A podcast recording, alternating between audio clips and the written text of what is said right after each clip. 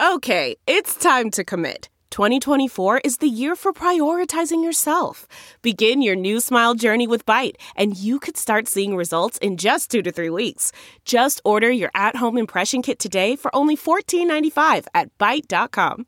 Byte Clear aligners are doctor directed and delivered to your door. Treatment costs thousands less than braces. Plus, they offer financing options, accept eligible insurance, and you can pay with your HSA FSA.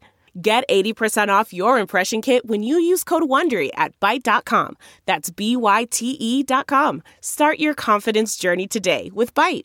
Angie's list is now Angi, and we've heard a lot of theories about why. I thought it was an eco move. Fewer words, less paper.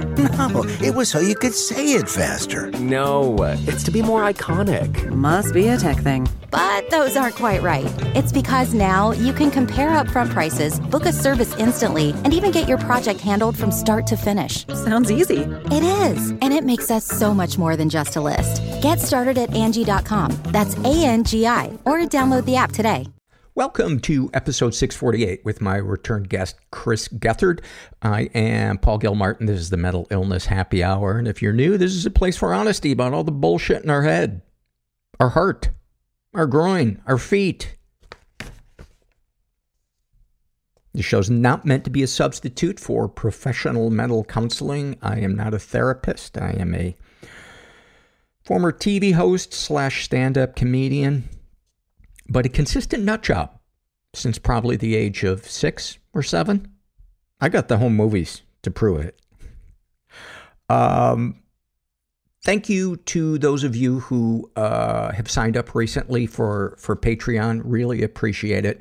Uh, as I mentioned in this uh, interview with Chris, going through a uh, little bit of a uh, tough time financially. Um, I don't want to get into too many too many details right now, but uh, would love anybody to come join us on Patreon. You get to see that video of me dancing like a jackass as promised last week. I mean, how do you how do you resist how do you resist that? Um, something I want to share on Patreon, but I'm it's so childish. I I how do where do I begin? I love the Staple Singers. They to me are the best gospel group ever. And Mavis Staples, one of the best singers ever. But I have been really loving the stuff with Pops Staples. And so I've just been listening to their stuff over and over and over again. And as some of you know, I like to make music. And I was like, God, I would love to uh, be able to put some, I don't know, little gospel choir flourishes and some stuff just to see what it sounds like.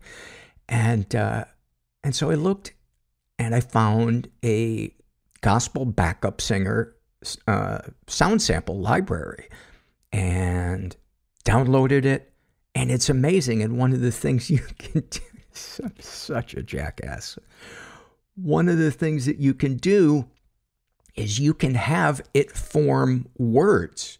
So you can write out a text, and it's kind of hit or miss whether or not it actually sounds right. And I was up until almost four in the morning last night making the choir say dirty things. I probably spent three hours perfecting it saying, singing, suck my dick. Did I stop there? I'm old enough to be some somebody's great grandfather. I didn't stop at it singing, suck my dick. I had to do suck my dick, suck, suckety, suck it. Maybe I'll post that on Patreon.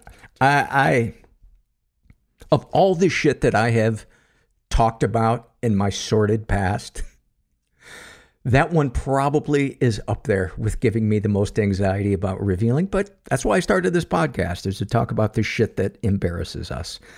Um, this is from the Struggle in a Sentence survey. This is filled out by Cece, and Cece writes about their alcoholism and drug addiction. It was kind of cute to be a sloppy party girl in your early 20s, but by your 30s, you're just the sad lady at the bar singing awful karaoke that the younger girls try and avoid in the bathroom. Oof. Oof. Thank you. That was a good one. Good Lord. This is from the struggle in a sentence filled out by a non-binary person who uh, refers to themselves as codependent with my cat. Is there anybody that isn't? About their love addiction, scanning every crowd I'm in for my next partner. Will they be my new savior? About their sex addiction. Maybe if I can make you come harder than anyone ever has, I can finally be worthy of love.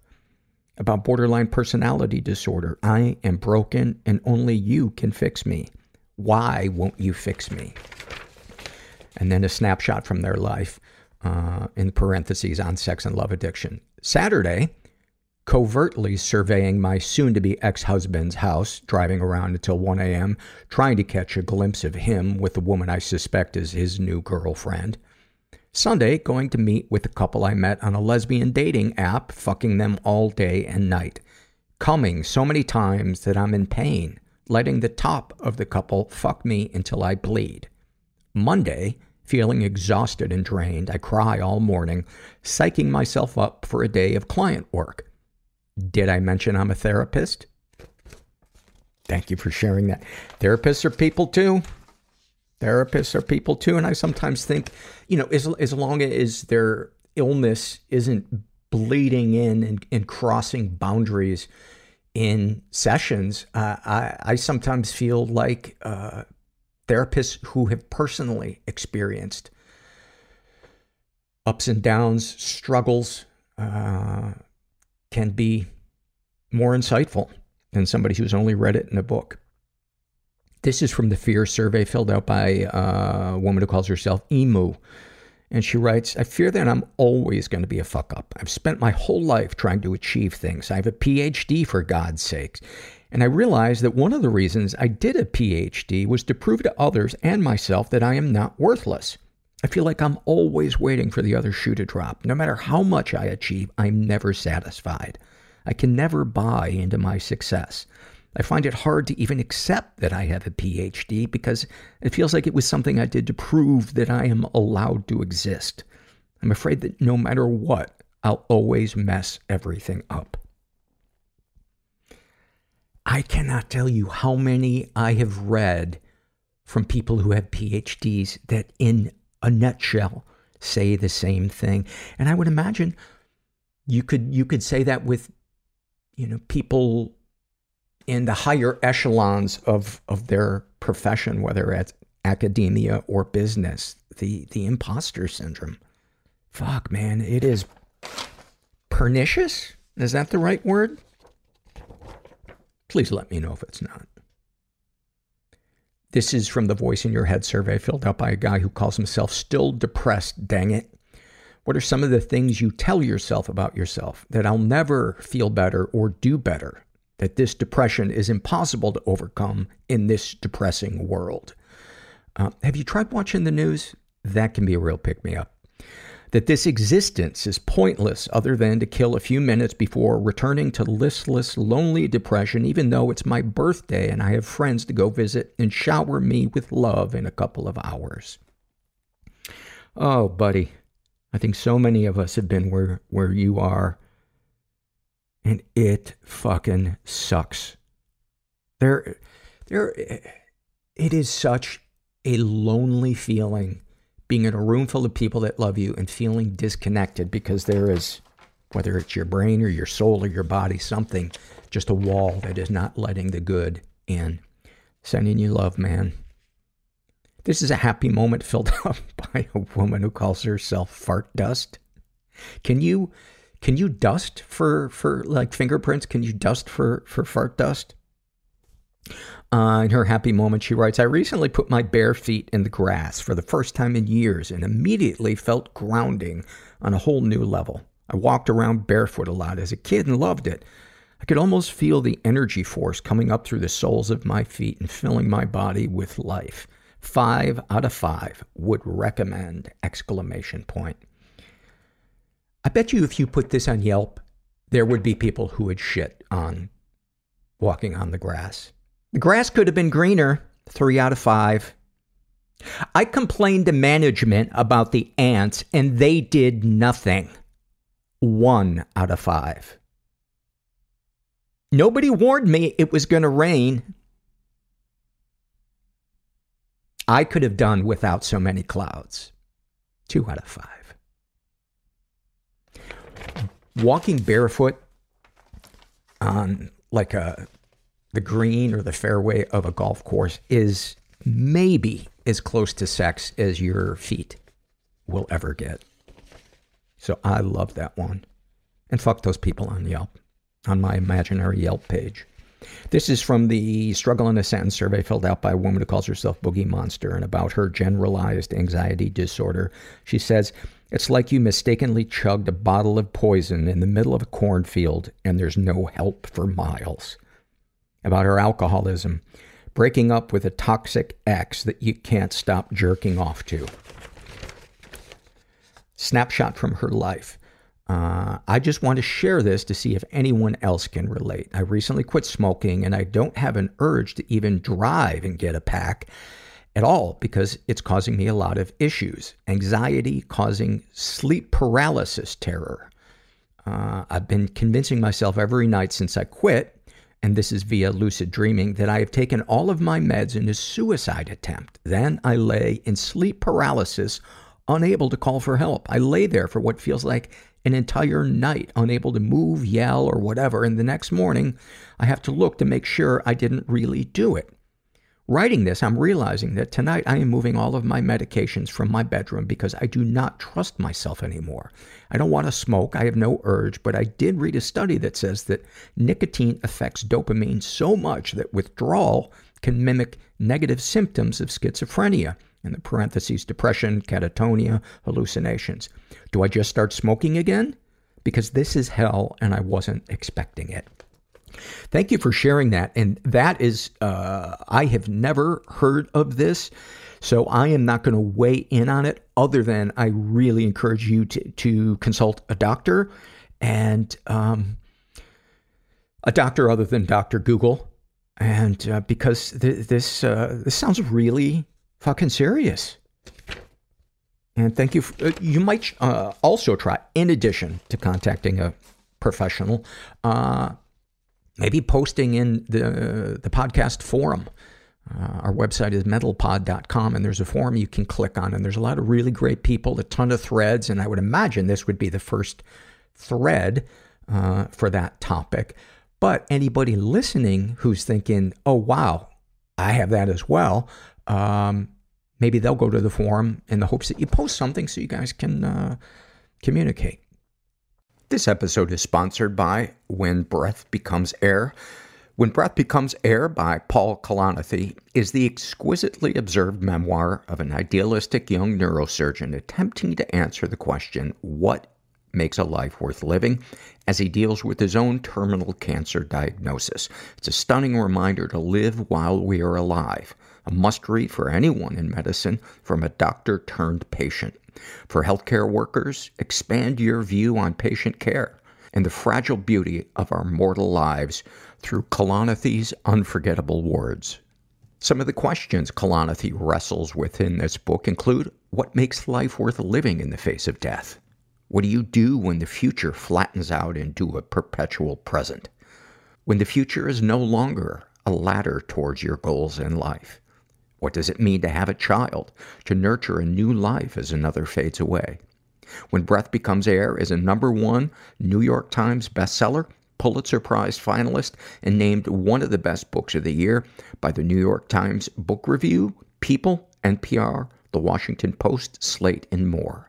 When Breath Becomes Air is available wherever books are sold. Learn more at prh.com slash breath. That's not just the sound of that first sip of Morning Joe. It's the sound of someone shopping for a car on Carvana from the comfort of home. That's a good blend. It's time to take it easy, like answering some easy questions to get pre qualified for a car in minutes. Talk about starting the morning right. Just like customizing your terms so your car fits your budget. Mm-mm-mm. Visit Carvana.com or download the app to experience car shopping the way it should be convenient, comfortable. Ah. And then finally, this is an awfulsome moment filled out by Cece. She writes, One day after coming home from school in the eighth grade, I hopped up on the counter, opened my favorite cabinet door that had all the good snacks in it, and started to go to town on a favorite Nutella and graham crackers. Oh, that sounds good. My older sister was currently in the hospital for anorexia that almost killed her, and I was just taking a moment to relax before going to take care of all the animals. As I was sitting there enjoying the process of taking a huge spoonful out and slathering it on the crackers, my mom walked in the kitchen and came up to my legs that were kicking happily up and down, and she placed her hand on my knee. When I asked her what's up, she proceeded to tell me, you know, eating disorders can go the opposite way. And with judging eyes, looked from my stomach to the thickly spread hazelnut goodness on my cookie cracker crust. While it was taking a moment for me to register what she meant, I could see the judgment in her eyes meant it's something about my weight, and then I put it all together. With a still kind of confused look, I said, What do you mean? She said, I think we're all eating for your sister. How about if you lose 20 pounds, I'll buy you some new jeans?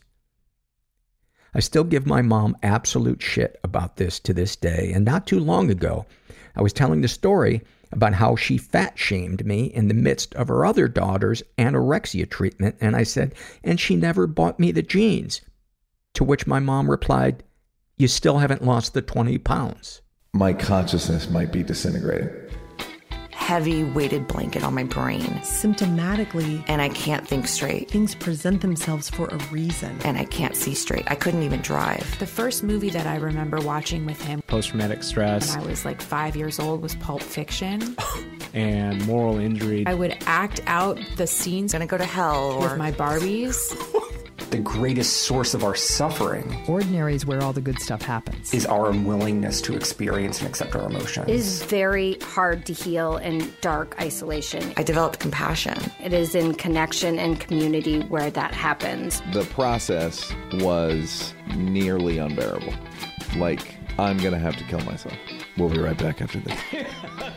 I am here uh, again with Chris Gethard, who's a podcaster, an author, uh, a, a raconteur, telephone enthusiast, as your as your website mm-hmm. uh, says. I'm sure many of you know Chris from his uh, awesome podcast, Beautiful Anonymous, um, where you uh, describe Beautiful Anonymous to people. It's hugely popular. It's yeah, I'm very lucky.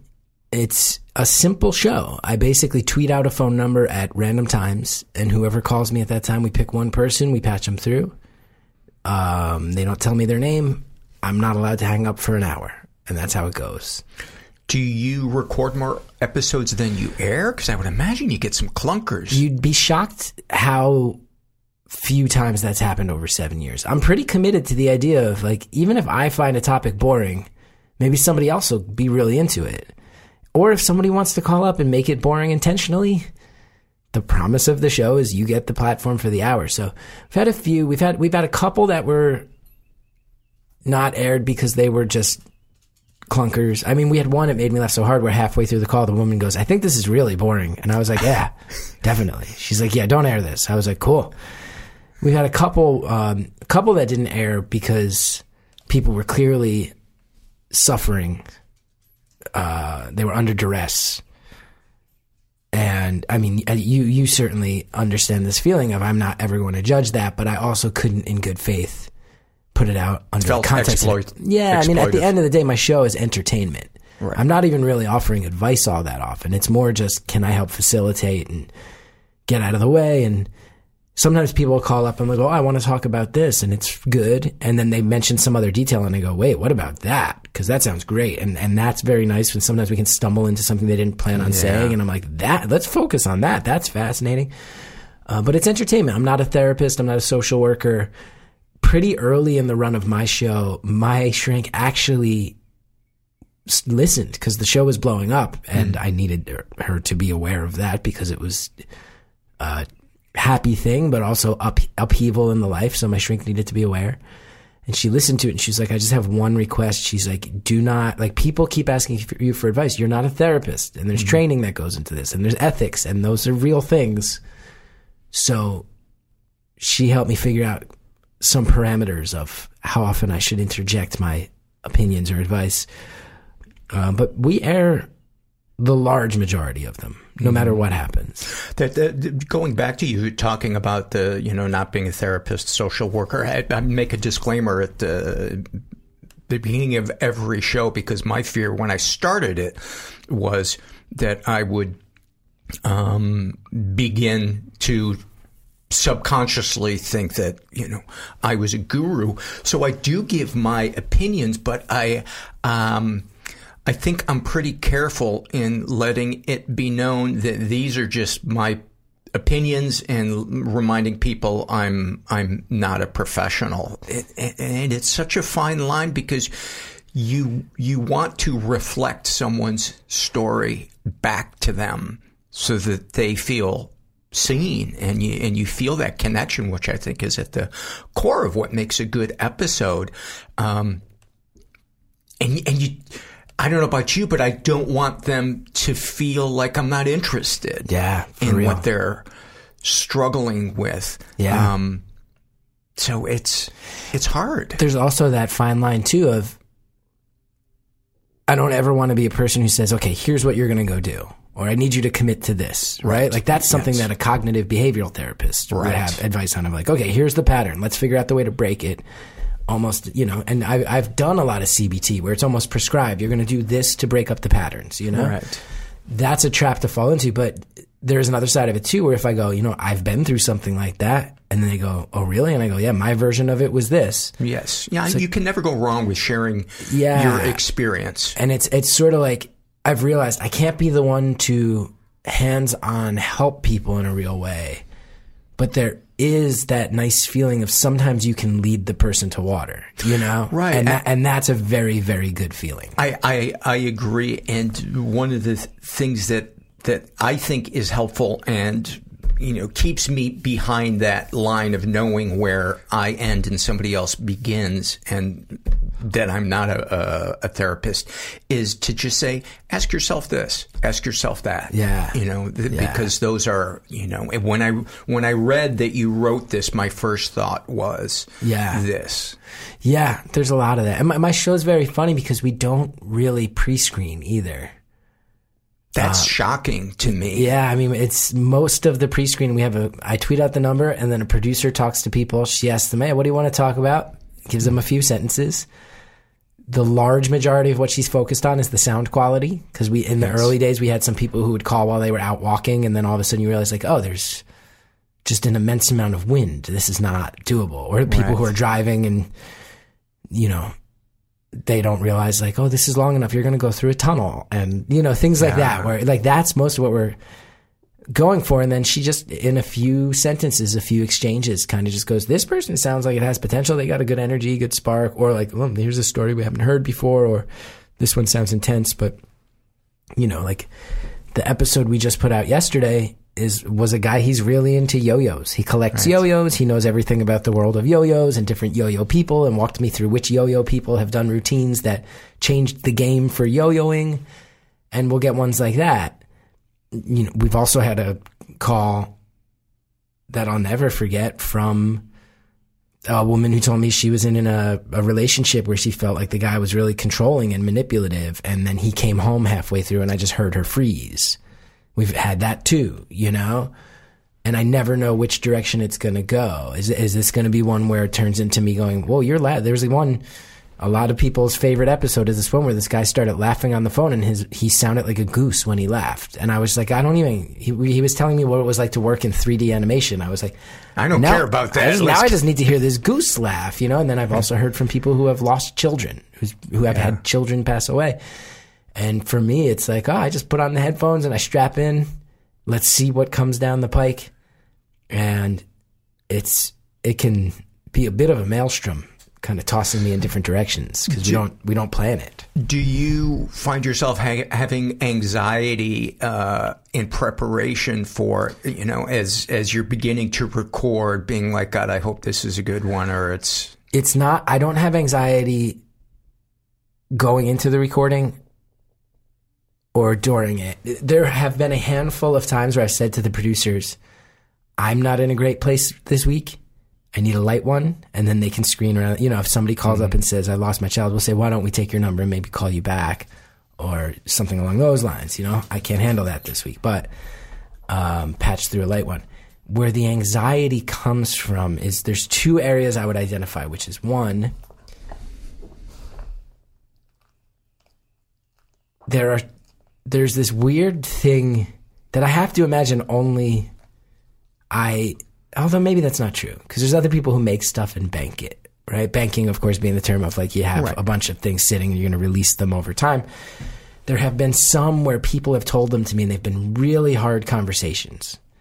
And the period between when we record it and release it i found that that can mess with my head real bad Oh my God, me too. yeah Yeah. because yeah. I sit here and I, when it gets released to the world, there's going to be a whole community of people that find it. We have a Facebook group surrounding the show that has about 30, 35,000 people in this Facebook group. And it's a very laid back, basically, the episodes come out, we discuss them, and everybody's pretty chill about it. It's a nice little corner of, of Facebook. And I go, when I release it, now other people's opinions will come in. Other people might say, I've been through my version of it, or this part really hit me. Thank you. Or this part made me think differently. And then it almost feels like now there's like a community support aspect of it. Mhm. And it diffuses the weight on my shoulders. And some of this is just in my own head, but it's very real. The other thing that can cause me anxiety is, and some of this relates to Beautiful Anonymous, a lot of this relates also my HBO special that came out years ago is called Career Suicide, and it was all about here's the medications I take, here's the times I've tried to hurt myself, here's how my family reacted, here's how I made some forward progress, here's where I'm at today. It was really frank and did it off Broadway in 2016, HBO 2017, and even back then it it felt shocking. I don't think it would feel as shocking if you watched it today, and that's because I think people like you and, and a bunch of other people that I point to, you know, Maria Bamford, Gary Gulman, like there's people who have furthered the conversation, and it's great, it's beautiful, but what started to happen was between that special and Beautiful Anonymous, a lot of times when I go on the road and do stand up, someone will come up to me in person and they'll say like, "Oh, I've always wanted to meet you and tell you that you know you got me through this experience," and they tell me an experience that is inherently very dark, and I sit there and I I I always feel very torn because in one sense it's indescribably meaningful to me that I've made a few things where people go, You're somebody that I need to tell this to. Mhm. And I trust you with that. And I don't tell it to everybody. And maybe I've never told it to anybody, but I'll tell it to you. But sometimes they don't realize, like, you know, you had this goal to tell this to me, and that's a meaningful moment. And now for you, you've accomplished that goal and you're moving on. I don't know anybody in Carbondale, Illinois, and I'm just going to go back in my hotel room and I'm going to sit and think all night about some really hard stuff. And that doesn't happen all the time, but it's happened enough times where I go, and I'm sure you've experienced it for yourself as well with this show of I'm extremely proud of the fact that my career has turned in this direction. I'm I'm so grateful that I've helped people. I think of me when I was younger, and I've made a lot of things that would have helped me when I was younger uh, that I couldn't find then, and people find them now, and I get so excited about that. But you do also give a piece of yourself away. You do, and and you have to protect your battery. Yeah, I didn't do that well enough for a long time. Yeah, it's it's uh, it's definitely a fine line. I mean, I've I've had to pick up the phone and you know just from in, in email exchange, you know, occasionally a, a, a phone call with somebody that I've met through the podcast, and had to call my girlfriend and say I just need to cry on the phone because I just took this story in that is so fucking heavy. Yeah. Um, it's uh, It's hard. It it It's is hard. It it can be. It definitely can be. But I think the overwhelming feeling, and I imagine you would you would agree with this, is a feeling of privilege. extraordinarily lucky that this is the scenario. Yeah. But if I'm out there, especially if I'm out there without an opener, because I'm an introverted guy, Mhm. I'm like a boring married dad now. Like, I'm not going to go out and party. I never was a partier, let alone now. Like, if I don't have a buddy on the road with me where we can go and at least eat our meals together, it just means I sit and I think, and that's not always the best place for me. sitting and thinking about stuff in my own head and dwelling on it is not the best place the for road me to it be. can be so lonely. Yeah, yeah. Again, another very lucky aspect of my life, the road, but also another aspect of it where it's it's hard and exhausting and unhealthy in a lot of ways and uh, easy easy to just wind up in some hotel on the side of a highway going man someone showed me the scars all over their wrists last night i mean this has literally happened to me you Yeah. know me waking up and going wow yeah that really happened you know i remember a great great comedian carmen christopher he was a writer on my old tv show and when we wrapped he had he was one of these guys. He's really brilliant, he, but he he had been like one of the real Brooklyn guy, going up and doing characters and bits and stuff. But he was starting to do more traditional stand up. Was like, why don't you come on the road with me? We'll do a bunch of clubs. It's like clubs are hard for me because I do longer stories. For you, it's going to be like trial by fire, but you'll get you'll figure it. out. And he, I knew him. He, he's he's he's a workhorse, and he wants to conquer every room, and I admire that about him. He was like, "Yep, I'm in." And the first place we played was a club in the basement of a mall in St. Louis. Which you can just tell from that description. Like this is uh, this is a tough room at times, you know. Um, couple hipster guys from Brooklyn. You're gonna have to go on. You have to bring it. And the first And, night, and, and you were not drawing your crowd. This was just a random crowd, or there were some Uh, of your fans. It was a mix. Okay. It was a mix. Um, on the nights where it was more full, it meant like there was always a little core group of my fans, and then there were some nights where it was more full, where I'm like, these people got free tickets, and I'm trying to tell Carmen, we're like, these people are here because there's mozzarella sticks, right? And we happen, we're competing with mozzarella sticks for attention from half this room tonight. You know, that's the fact. They're not, they didn't buy tickets for me. Sure. I didn't sell it out.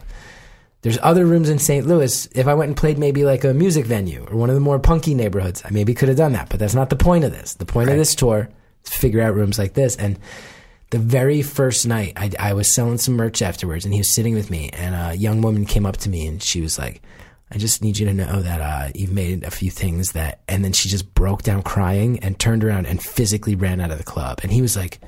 What the fuck? Like, what's going? And I was like, oh, yeah, like she's a listener. I was like, you're gonna get like it's not, it doesn't happen every night, but you're gonna have to get used to it, man. Like sometimes that happens, and what an honor, like you said, what a privilege. Also, what a strange and difficult thing to just realize, like. I've made myself a conduit for the human suffering of people who are otherwise sort of quiet about it, you know? Yeah, um, I did a live show in in Minneapolis, which I always love doing, and I, you know, I get to meet the people afterwards, and they're such beautiful, beautiful souls. And I was so touched. This this one guy flew in from the West Coast, and um, and he was. I think he was still a firefighter. He might he might have or a park ranger. And I was like, wow, that, that sounds like a really fun job. He's like, it's awful. You find dead bodies, it, you know, and, Yeah. and on and on. But we had this, this really great, uh, conversation and, and it felt like, wow, I'm, I'm doing something that somebody would get on a plane and fly to see me do a live show. And that just, that just blew my mind. And I don't know, maybe that's a, I'm, I'm humble bragging, but No, uh, it's it's a responsibility and there's a weight to it too. It's also the coolest thing in the world. It's so But cool. there's some weight to it. It's so cool. Yeah. Yeah. Um, so you're a dad. You've been Yeah. a, a dad now for four years. Yeah. Uh, your kid's name is Cal. Cal, yeah. Yeah. Caleb, but we all call him Cal. Yeah. Um, how has it been being a dad, having issues coming into it? Not great. Talk, Not talk about great, that. I'll tell you. I uh, I actually wrote a little mini book called Dad on Pills. Uh, came out last year. I just put out the sequel, Lonely Dad Conversations, which is conversations with friends of mine. I'm not even trying to plug it too hard, but the book I wrote about, you know, for all of my anxieties, um, they were mine. And even getting married, my wife is a fiercely independent person. I never felt like actually responsible for someone else's life. Even in the stretches where I've been making a lot of money and I'm the quote unquote breadwinner, never mentally really bought into that system. And my, my wife never turned around and went, Why aren't you making like that's not how we interact. And if there was ever a time where money was tight, even in the stretch where I was making more, she'd be like, "All right, I'll go out and figure it out, or you can figure we'll fig- we will figure it out together." Now so I- you're a team. Very much so. Very much so. Um, and I'll tell you, like, I've made a lot of choices in my life that weren't driven by money. And I'm proud of that. And especially things surrounding my old TV show. For anybody listening who doesn't know, I had this show at the UCB. It was very popular in New York. It ran for a long time. Well, it was two years at the UCB theater just as a stage show, and then I pitched it around. All these networks wanted meetings because it was catching all this buzz. But the show was really strange and wild, and I started to realize like a lot of these people were taking the meeting, and they never there was never a prayer there. They just wanted to feel cool that they were like taking a meeting from some cool hipster show at the time. It feels weird as a 43 year old balding guy now. It doesn't feel hip at all. There was a stretch where this was the case, and then I eventually realized I got to do it myself if I want to do it. We did it on public access for a whole bunch of years, and then eventually managed to go to cable for a few years. And and just right there, I sit there, I go, I've never been somebody who thinks too hard about money. I always thought about creativity first, or integrity first, or whatever you want to think about. And I'm not trying to claim I'm some kind of hero. It's just it was the reality. But I'll tell you, having a kid, the financial pressure of that is awful. There's there's a saying, and I don't I don't know who coined it, but the enemy of art is the baby carriage in the hallway. There you go. There you go. That's a smart one. And I had a situation that a lot of people had where, you know, I've always been East Coast based. I've managed to get away with it. I've had a very happy little career that I'm proud of. But most people who do comedy on the East Coast eventually move to LA to either level up or to keep their momentum going. And I not only I didn't just stay in New York, I moved back to New Jersey, which is a little bit of a momentum killer. And a lot of How far from the city? about an hour drive with no traffic, pretty far west. Like we're out in the woods. Farther, there's some towns in New Jersey that, you know, you got a train station right in the middle of town and you're at Penn Station in 45 minutes. Not me. If I take a train, it's a 15 minute drive to the train station, an hour 10 on the train, and then the subway to wherever I'm going. It's hours of commuting to get back and forth to the city. I knew what I was doing. I signed up for it. Um, but then, like a lot of people who do what we do, I've always gotten my insurance through the Screen Actors Guild, which is astounding because I don't book all that much acting work, but I always have always hustled and managed to make it happen. Screen Actors Guild, in my opinion, pulled some real harsh bullshit, and they raised the minimum during the pandemic. The minimum meaning During the pandemic. yeah, you have to earn a certain amount to qualify for health insurance. They raised it a few thousand dollars. And for the first year since I had gotten it, I didn't get it. And I had a son who was one year old. And Yikes. yeah, all of a sudden I realized mine and my wife's and my child's health insurance were going to go away because I decided to be an artist. And uh, I had a real bad time. And I had a incident. I mean, this was like three years ago now. I, I it was I had that sad thing that people like us have where I was starting to freak out and I realized, oh, I've moved to a new house and I haven't looked up where the good mental hospitals are around here, you know? And I've never actually been admitted to one, uh, which is, you know, I don't even want to say it's a sense of accomplishment. I'm more astounded by it. I'm like, there's Right. definitely been a few nights where I think I w- would have been well, where I had a friend sitting up with me all night. And if that, if that friend called an ambulance, I would not have even been mad at them. You know, if they were like, I can't do it, I can't shoulder this. Like I would have gotten, like I, I can point to a handful of nights in my life and that sad, sort of weirdly funny thing of like, I better look up the reviews on which mental hospitals around here because I don't want to go to some, you know, one of these buildings that was built in the 1800s where they used to chain people to the floor. Like those Where are real go- things. They're ghosts. Yeah, where, like- especially in New Jersey, which has that history there, of it. There's ha- there's there was one pretty close to my house called Greystone where half of it's abandoned, and I realized it was this dark thing because there's Was a, that the one the documentary was made about? I don't re- even There, were, remember. there was one about. Uh, uh, Woody Guthrie was a patient there for a long time. Wow. Um, but G- Greystone's a pretty famous one, and about half of it's abandoned. And when you're a kid who grows up in New Jersey, there's a real tradition of when people start getting their driver's licenses, you get in the car and you go to the Devil's Tree, which is this haunted tree in Bernardsville. You go to the Devil's Tower up in Alpine. Kids in Jersey love ghost stuff. Clinton Road and West Milford, the most haunted road in America. And you go and you explore the abandoned mental hospital. And I had this moment where I was like, I used to go here when I was in high school with my friends so we could scare ourselves. And now I'm 41 and I have a feeling I might need to go there. What a weird and brutal full circle moment. But you get to meet some teenagers. Yeah, maybe you get these teen. I get to be the one scaring the teens now. But yeah, I had this. That day was really bad, and uh, And so, Yeah. go ahead, finish your thought. well, I had this moment that I've never forgotten where I, I, I had this when my son was born. I was not. I had this new stigma in my head because you know I fought through a lot of the stigmas we all do, but all of a sudden I was like, I don't ever want my son to see what I look like at my worst, and he was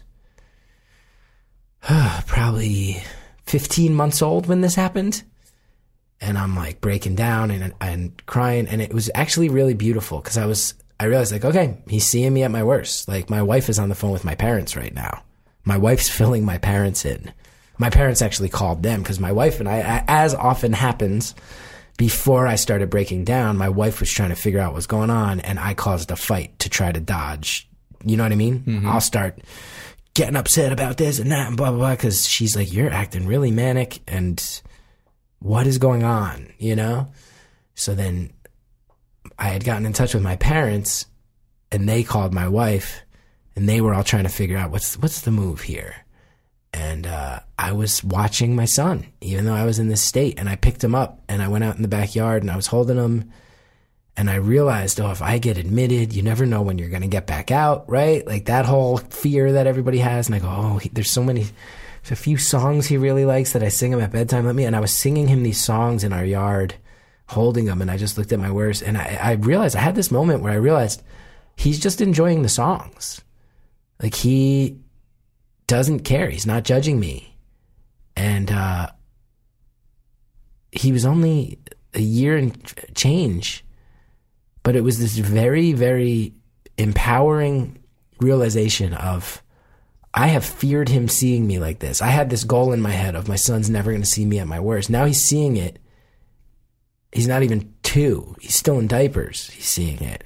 And I always want to jump to how I'm a failure. And instead I go, oh, thank God this one got taken out of my hands because I just learned this very important lesson of he just needs his dad. He needs his dad on good days. He needs his dad on bad days. Like he wants to hear his songs. He's settling into my chest and relaxing because he recognizes these songs. That happens when I'm at my best. That happens when I'm literally like heaving to try to catch my breath because I can't. And I'm crying in our yard. He doesn't care. They're just his favorite songs. He just needs his dad at his worst. He needs his dad at his best. He needs his dad um, on pills. And I realized it was, it was actually extremely liberating. Had you gone ways. off your medication? I had. I, I had- I had been on the same things for a number of. I forget the exact timeline of this. I I actually think this incident was one where I. I, I, had been on Wellbutrin and Lamictal uh, for many, many years. And this was an incident where I said to my, my shrink, I was like, I have a feeling I may have built up a tolerance. Things are catching up with me. And she switched some things and uh, I think it wound up being the right move. Um, but this incident was one where I realized between having a kid, between the financial pressure, between the insurance, between I got caught up in some lovely comedy scene drama where people like to talk about each other, and my name was being dropped on some podcasts, and I was going, I don't even know these people. Like, why are they messing with me? What did I do? And it's during the stretch where I couldn't even go and perform and prove, like, no, I'm good at this. Like, I know I'm good at this. They were criticizing you? Yeah, there's people always have something to say. I don't. I, I don't want to name names or get into it, Sure. but just it became I'd like to get involved in it, Chris. So for let's- sure. Let's, But you know, it was a. You know what it was was like. There's a lot of comedy right now, and what's kind of become the fad is a little bit more of like harsh roast. Like everybody's too woke, everybody's too cancel culture. Those types of people. It makes sense why they don't like me. But what was actually really lovely about it was most of those people were not New Yorkers. And the New York comedy scene, there were a bunch of people who stepped up and was like, I know that person. I'm going to tell them. Like people who reached out and were like, Gethard just does his own thing. And anytime he has, anytime he is able to help other people, he does it. Like whenever I've had success, I try to hire people who I know from the local scene and people were like, back off. So it actually was nice in a way because some people rallied around me and it meant a lot. But you can imagine all these things happening during the pandemic when we're all just sitting home thinking too hard about everything. And you lost your health insurance. Yeah, most importantly. And I just felt like a big failure. And it was a very hard stretch of time. And I'm, I'm glad I got to the other side of it. And so, how did you figure out your health insurance? You just started paying out of pocket? It was kind of a no, it was sort of a miracle. It was an actual strange miracle. Um, I've had very few Writers Guild jobs in my life. I've had, I think, three. One was my TV show, which got canceled in 2018. And then I had a pilot deal years before that. And I had a screenplay deal that didn't go anywhere after, right after my TV show got canceled. And it was, I sold this screenplay idea that was such a good idea. And unfortunately, I was paid to write it. And my son had just been born. And the chaos of having a newborn I went and rented an office and tried to find time to get out and work on it. And it was just, I just look back and I go, man, it's a great opportunity. I wish that I wasn't dealing with a two, three, four, five month old child in my house at the same time. But lost my insurance. And it was a week or two later, my lawyer reached out and was like, hey, I have to apologize. And I was like, what? And he's like, the studio from that thing, he's like, they paid you the first half. They were supposed to pay you when you sent in the final version of the script and they just didn't and uh, he was like, "Can you basically date the script for today, and they can start processing the new payment?" So then the WGA, I had insurance through the WGA, and then by the time the WGA ran out, I had gotten back on the screenwriter or the Screen Actors Guild. So it was this weird game of ping pong that I almost realized, like, oh, there was like thousands of dollars I was supposed to be paid, and I almost didn't get paid it but in a way, it almost was a miracle because if I had been paid on the timeline I was supposed to, it wouldn't have covered that gap. And I'll tell you something else. It scared me so bad. I have not talked about this publicly too much, but I actually am starting in a few weeks. I just went and got myself a job that's like an actual job with a boss because they're going to give me health insurance because I don't want my family's health insurance tied to the entertainment industry anymore. It's too scary and I can't do it. And sometimes I feel weak about that or like I'm giving up. Sometimes I feel like a very responsible dad, but I just can't ever be in a situation again where it's like, "Oh, you you actually do have health insurance because of an accounting error that a movie studio made." And now scramble to find some acting work so that reactivates before that runs out. I was like, that is just not a healthy way. That is not peace inducing. Not by a long shot. And I couldn't do it anymore. So I'm getting a job. I'm going to give it a shot. See if, see, it, it has great appeal to me right now. I might show up there and go, oh, I've been a feral dog for 23 years and now I can't just Right. answer to a boss. Is, is it uh, a creative job? Is it entertainment related? It's funny. I, it, it's so funny to me that I didn't even consider telling you about this because it, it's actually there's a nonprofit organization that I've done some speaking stuff for, and I I applied to grad school. I was going to go to grad school for social work. I was thinking about transitioning out of comedy, and they employ a lot of social workers. They're this. They're, it's an organization called Wellness Together, and they're they do something very kind. They're a nonprofit group that basically, if a public school um, who works the states they exist in needs help getting mental health counselors for their students, they can coordinate it all for you. They basically come in and help mm-hmm. help school systems figure out how to spend their money that's dedicated towards mental health. It's cool.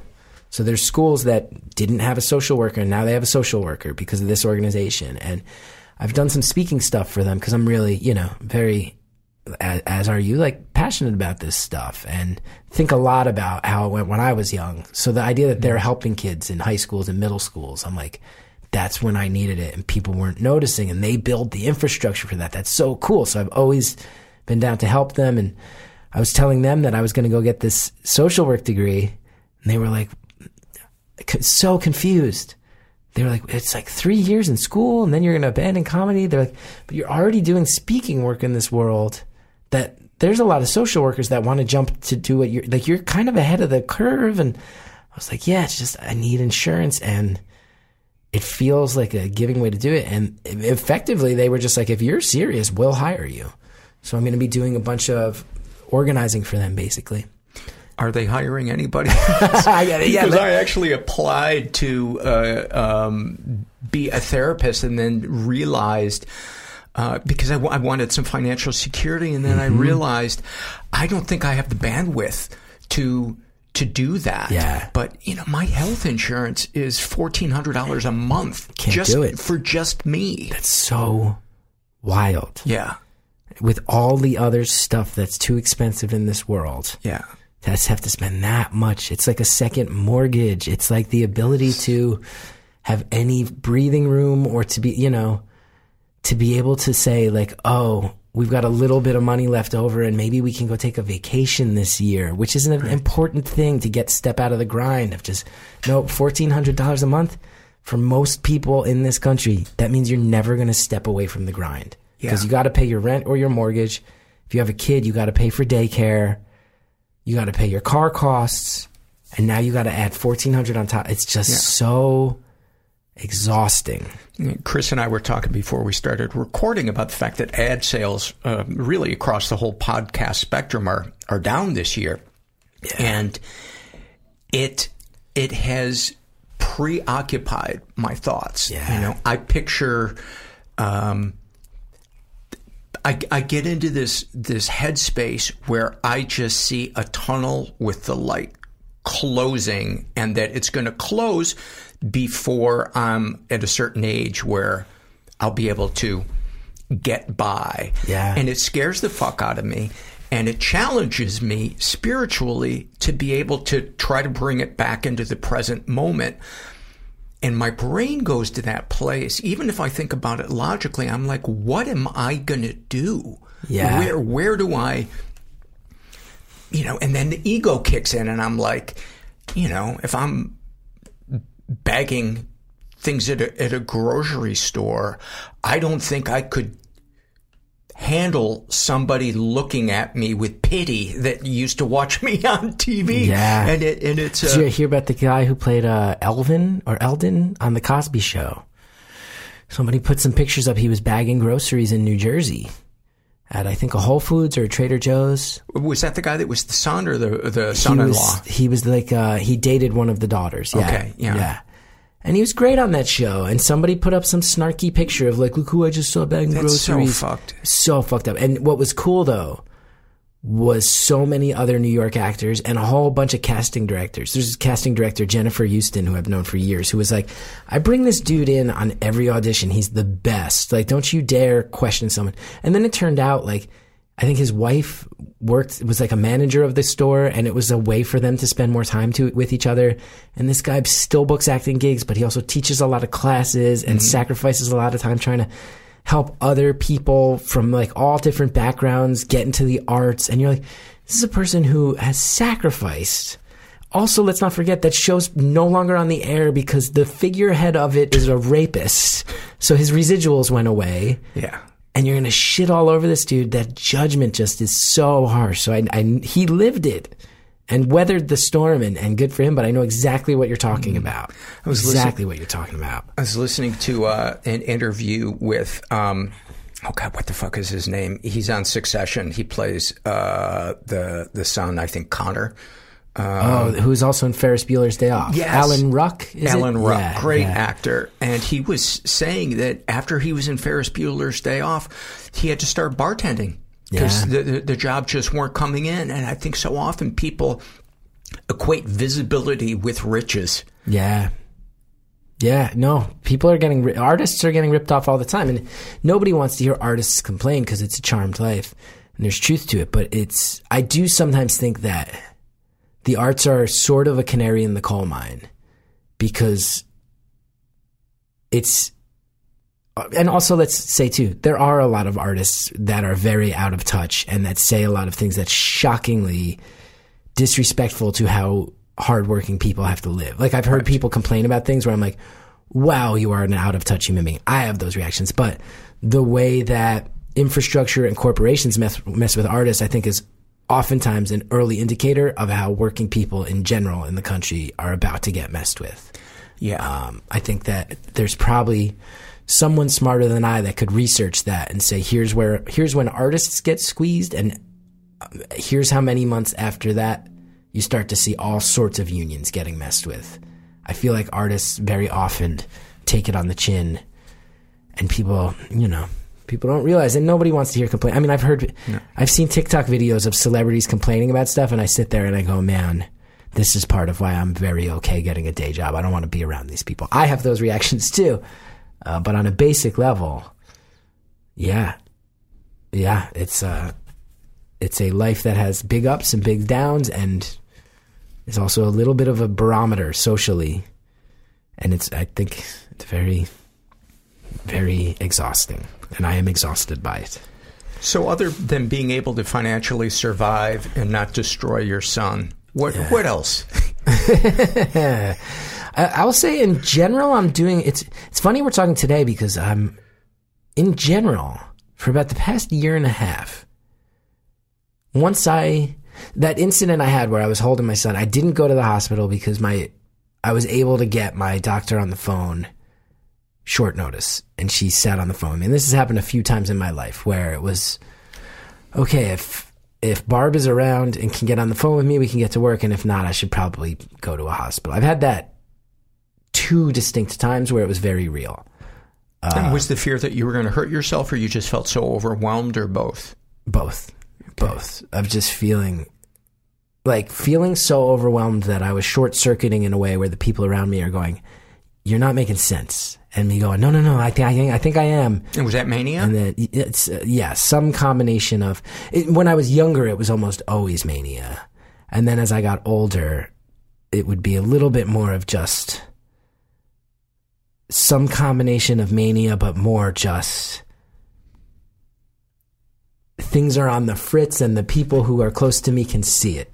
I know that's a vague description, but of just me not being able to stay still and not being able to breathe and feeling like I got to lay down all the time and having these paranoid thoughts of like, I think this person's mad at me and this and that. And My wife going, they were just at our house. They're not mad at you. It was two days ago. Me going, no, no, no, it's really fucked up. I got to apologize. Maybe I should, should I drive to their house and apologize? Like that type of thing of, and going, no, you're not driving to, what are you talking? They're not mad. Like, you know, um, that was very bad. She got on the phone with me. We got back to work, adjusted some medications.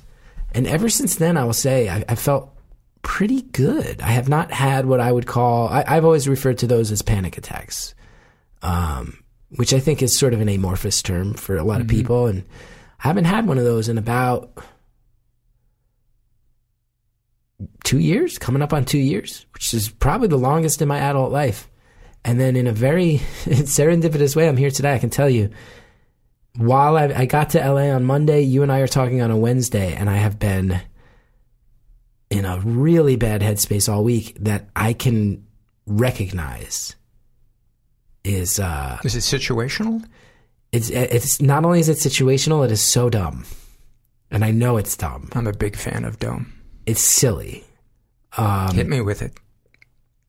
so I had this incident where, and I know I'm behaving crazy right now, but so you know, like a lot of people, I've, I've one thing I've realized is that when I take care of myself physically, the mental sometimes gets dragged in the right direction too. Not always. Mhm. I think there's a lot of people that go, I do CrossFit instead of therapy, and I go, that's a dangerous. Good for you. That's a dangerous dialogue to promote. You know, like that's not me, but I do think in general, when I'm carrying around a lot of weight, I feel bad about myself, or I feel lethargic more often, or I get these spikes from, you know, sugar rushes and stuff. And physically, I feel a little beat up, and then mentally, it's hard to push past that. Like, I, I see how they go hand in hand. And in 2006, before it became a big craze, I randomly signed up for Brazilian Jiu Jitsu classes in New York. And this was a stretch where it, it, has since gone on to become this thing that's very Gigantic. gigantic, and also, if I'm being honest, a, a little meatheady in a lot of pockets of this culture in a way that it wasn't not as much so as when I gr- showed up. But it's the one workout I've ever done that I can stick with. You go and you sweat a ton and you're wrestling people and you're just worried about them not choking you. And that's all you're thinking about. And then when it's done, you go, I just sweated so much. It looks like I just took a shower in my clothes. I'm soaking wet. Like this is awesome. And I'm not even thinking about it. And I feel beat up hours later. But in the moment, I just get that, you know, runners call it the runner's high, right? Like I, mm-hmm. and it's like, that's any other workout. I try to join a regular gym. I stop going.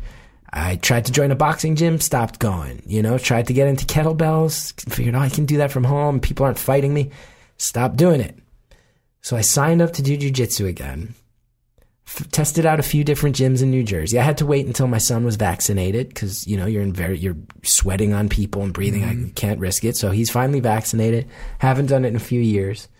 I signed up for this gym. Teacher's great. People seem nice.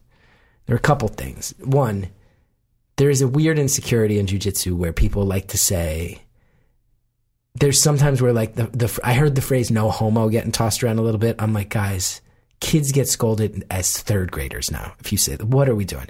But I get it's these macho dudes wrestling and they need everybody to know they're not gay. It's like, guys, you dress up in spandex and you, re- it's, Yeah. it's homoerotic. Like you just, are just in the own it. position to butt fuck each other. Like it's it's it's probably like it's in some ways gay sex is less visually homoerotic than Brazilian jiu-jitsu. Like it's it's actually probably more erotic to some people to see Right. that. Like Sure. point being, there's an insecurity. It gets to us. So I already was like, man, I've heard this a couple times, or I don't like this, and then.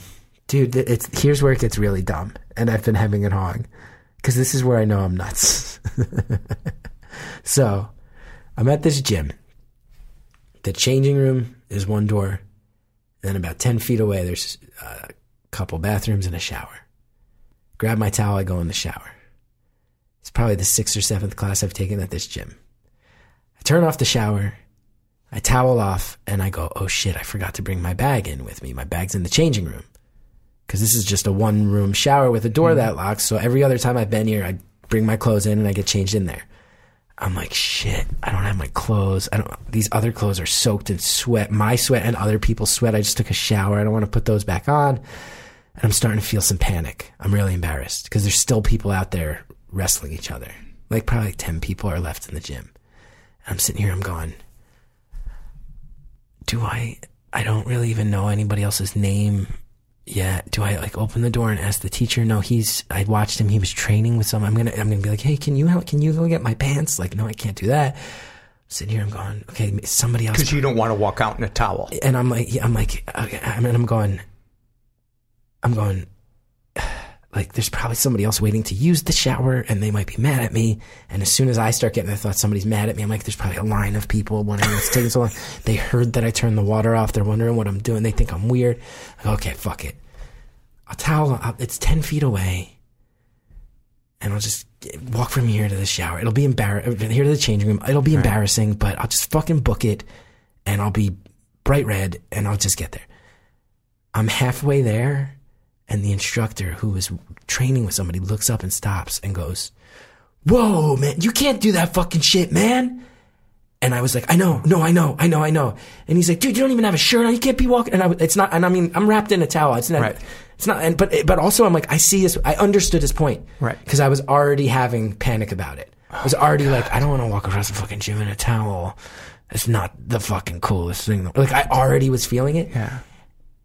And the thing that was killing me was I was like, if he had just ducked over to me and been like, hey man, what are you doing? I would have been like, I forgot my bag. I'm so fucking sorry. It will never happen. Like I was already feeling everything. But then he yells it and everybody stops. Oh my God. And they're looking and I'm the new guy in this gym and I'm like older than everybody. And already I'm like, I'm this old man wrestling these 28 year old kids. And now they're all looking at me and I'm in a towel and I'm being yelled at like I'm a kid. Oh my God. And when I tell you that it like, like, I know it's dumb that it threw me off as hard as it has, but for three days I've been thinking about it and I've been panicking. That seems like a short amount of time for it to fuck with you.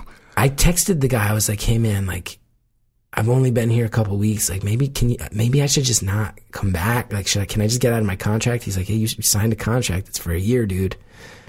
I was like, "I can't pay for a year and not use it." Yeah. Like, oh, do I can't, I don't, but I don't know how I'm going to go back there. I'm so embarrassed. But I also, it's one of those things that I know you've been through your version of where I'm like, intellectually, I'm aware everyone else who was there that day has almost definitely forgotten this. And if they haven't, they're just going to make a joke about it the next. They're going to be like, "Oh, you remember your clothes?" And I'm going to go, "Yeah, right." And at some point, you'll be laughing about it. That is the extent. Like I understand that almost everyone else has forgotten about it, and in my head, it's taken on this very outsized influence. And I'm old enough, and I've been through this enough times now to know it's not real. But the emotion of how it's fucking with me is oh, very Oh, yeah. real. And I'm talking about like driving here today, where I think about it, and I start like breathing a little too heavy, and I'm like, should I pull over and just catch my fucking breath? and that's giving me these like closest to a panic attack I've had in two years. Wow. Where I'm like, I definitely did something that I knew was like, this is not the coolest to walk through the gym in just a towel. But you al- didn't have any choice. I would also argue the instructor probably overreacted a little bit. You think? Like, like, probably if he hears this someday, like he, his instinct was correct, but like, if he had just checked in with me, I would have, he would have realized I'm more aware than anyone that this is humiliating and shouldn't be happening. And instead, it was just like a record, like a like record scratch moment, you know? Yeah. Like one of those moments in a movie where like some city slicker walks into a country bar and everybody turns around and the jukebox stops. It was that like everyone who had been fighting and wrestling each other stopped and stared at me, and I was like, "We're good." I was like, "We're on the same page, dude. Uh, We're good." And he just kept. He couldn't believe that I was doing it. He just three or four times He was like, "You can't. What are you doing? You don't even. You can't be doing this, man." Come. I'm like, I, "Yes, I'm with you. Yes." Yes, but I like because I also, to be full disclosure too, to be fair to him, in case by some miracle he is listening to mental health podcasts, which I don't know if you know. I think that jujitsu masters aren't known for it. Um, there was I was well aware there was one woman taking the class who was still there, and I was like, I can't be fucking walking out there in a towel in front of this woman. It's not fucking cool. Even if it was all dudes, it would have been a less big. Like I understand the logic of why he was upset completely, but it was just like a spotlight on me while I was like, no, no, no, no, no, no, no, no, no, and he doesn't know me well enough to know. But you know what it is? It's that it's one of these things where you go, I have a hobby that takes stress away. and now this hobby is adding this stress. And no it was no one's intention, but I can't get over it. And there's something about that emotional logic of like that's supposed to be the thing that helps me and it fucking hurt me. And like for me, feeling like the spotlight's on me and someone's yelling at me or like I'm getting like you know, we talked about it uh, last. It was so many years ago. I am. I would be shocked if we didn't talk about how much bullying was at the core of a lot of my anger issues, and then my anger issues became trust issues, and my trust issues made me feel very alone, and all those things tied into whatever's going on chemically with me. So this feeling of like everyone's looking at me and I'm getting yelled at. It's all true. It feels very real, you know. Whereas I know most of the people there have, many of them probably didn't even clock it, or were just like, "Oh, that's fucking fun." Like probably right away, we're like, "Yeah, forgot his bag. That's fucking fun. He's getting all right," and forgot about it instantly. One guy came in though while I was getting dressed. He's like, "You dressed yet, man?" And I was like, "Here we go." Here we go. And I'm telling you, for three days, I've been on the verge of a fucking panic attack about it. And I hate that. I hate that. Because as uh, many of your listeners know, and as you know, it's like, like, so easy to convince yourself. And it's like, it feels It's like never it- going to happen. I'm past it. It's been two years. I'm not going to have those anymore. And I can feel it creeping in. And I can feel myself going, should I text that instructor again and tell? And it's like, no, it's, I'm, I've been through it enough times to know, like, that's when it's crazy. When you Right. start texting a random jujitsu teacher multiple times about a thing where he's like, you know, and you have a contract. I might be able to get you a buyout. Let me know what you want to do. And I'm like, oh, well, maybe I'll keep coming and see if I can get my head back in the game. And then I'm like, oh, should I explain to him what that means? Should I be telling him I have anxiety? Like, no, don't start telling the jujitsu guy your anxiety. Like these texts are crazy. And I can feel that they're, and I hate that word. I know we shouldn't toss it around, but it's, I'm applying it to my own behavior where I'm like, this is the type of stuff I do that I was saying before when my wife is going, what's going on? This doesn't feel real. Where I feel this like need where I'm like, I better be texting this instructor and it's like just digging a hole. I'm like, I'm pretty sure he's just like, oh, this dude might not want to come here anymore. I can get him the buyout or not. I also told, never mind. The rest of it, who cares? But it's like, I don't think anybody cares but me, and I'm caring way too much. And it's, it's a great while way. I'm here A right gr- now. A great way of putting it. I think one of the biggest struggles for many of us in our lives is finding peace knowing other people don't think well of us. Yeah. Yeah. And on our best days, we don't care. And then it can be a pretty instant cratering at my worst, which ties in again, other comedians clowning on me on their podcasts. I hate to admit how much it messed with my head, but it felt like, oh, my peers don't like me. And in my head, it goes, every comedian I've ever met thinks this. I know that's not true. I've been around for 23 years. I have friends. I have people who I have helped along the way. I have people who I've done shows with and we're cut from extremely different cloths where I understand we have a fundamental level of respect for each other. It's one of these things where like you do it enough and you start to do shows with people. I remember doing a show, some crowd work show in Toronto on the road, and another New York guy was there, and he's he's from a totally different corner of the scene, and he's much more macho and tough than me. And he saw me do it. He's like, Gethard, I couldn't believe when I saw your name on the crowd work thing, because I was like, he's like Mr. Emo storyteller man, but you just rocked it. I was like. Just like I'm sure you could rock an emo story if put on a position to do like you we all know how to do what we're doing and there's that basic respect. I know it all exists, but in the moments when these things happen, it's just like uh it's like a funhouse mirror, you know? Mhm. It's like something is causing the reflection, but the reflection's not accurate. And it's hard for me to remind myself of that when I'm sitting here panicking. It's really hard still to this day. It sounds it. Yeah. Yeah. But in general, things have been good for years.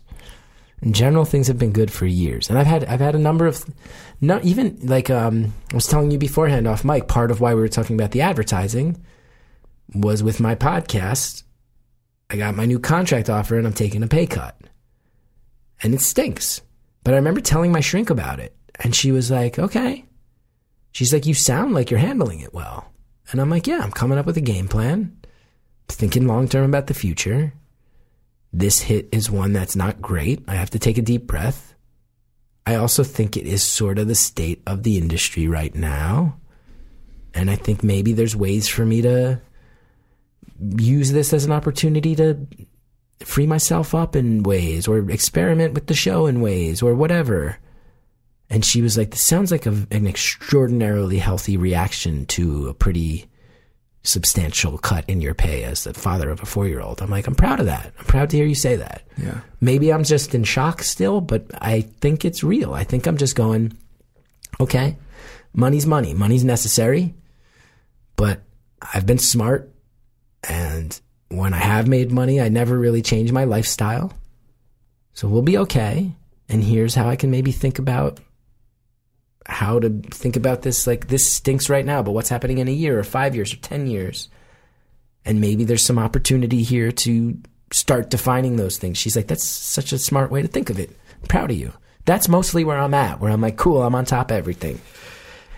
And then I walk eight feet in a fucking towel and the whole house of cards comes down, man. oh, dude, we have a word, a, a, a, a word on the show that we use is, is uh, awfulsome. Is it's awesome and awful yeah. at the same time, and so Yeah. much of life is awfulsome. It really is like the straw that it's so. I find it very annoying how it's not like, oh, here's a big pay cut for you to think about. That's going to affect your family. Okay. That I can handle now. That's, I'm not going to let me, that, you know what it is too? It's mm-hmm. like, I'm just realizing now. The insurance messed me up, but I was okay. This, I'm not going to let it mess me up. I'm gonna have faith that I'll be okay. I'll start game planning now. Great. That's growth. That's progress, right? I'm one of those people where there's actually people in my life that I think would say, if there's real bad stuff happening, I'm often the person they call. I can handle pressure. I've been driving an ambulance. I volunteered to drive an ambulance in my town now. Part of it is my wife was like, You're a good driver and like, you're good under pressure. When the pressure's real, I'm actually pretty reliable. But what I've realized about that is because I spent so much time reacting as if things are emergencies when they're not emergencies. Right. That it almost is like when there's a real situation going down, I'm extraordinarily comfortable in that headspace. Yeah. Most people aren't. Most people haven't lived there as much as I have because they can just eat breakfast without convincing themselves that the sky is falling. I, th- I, th- I, I very much relate to that, and I, th- I think there's almost a sick comfort in suddenly the outer world matches our inner world. I remember when the pandemic hit, I had some sick thoughts of like, welcome to my reality, everybody.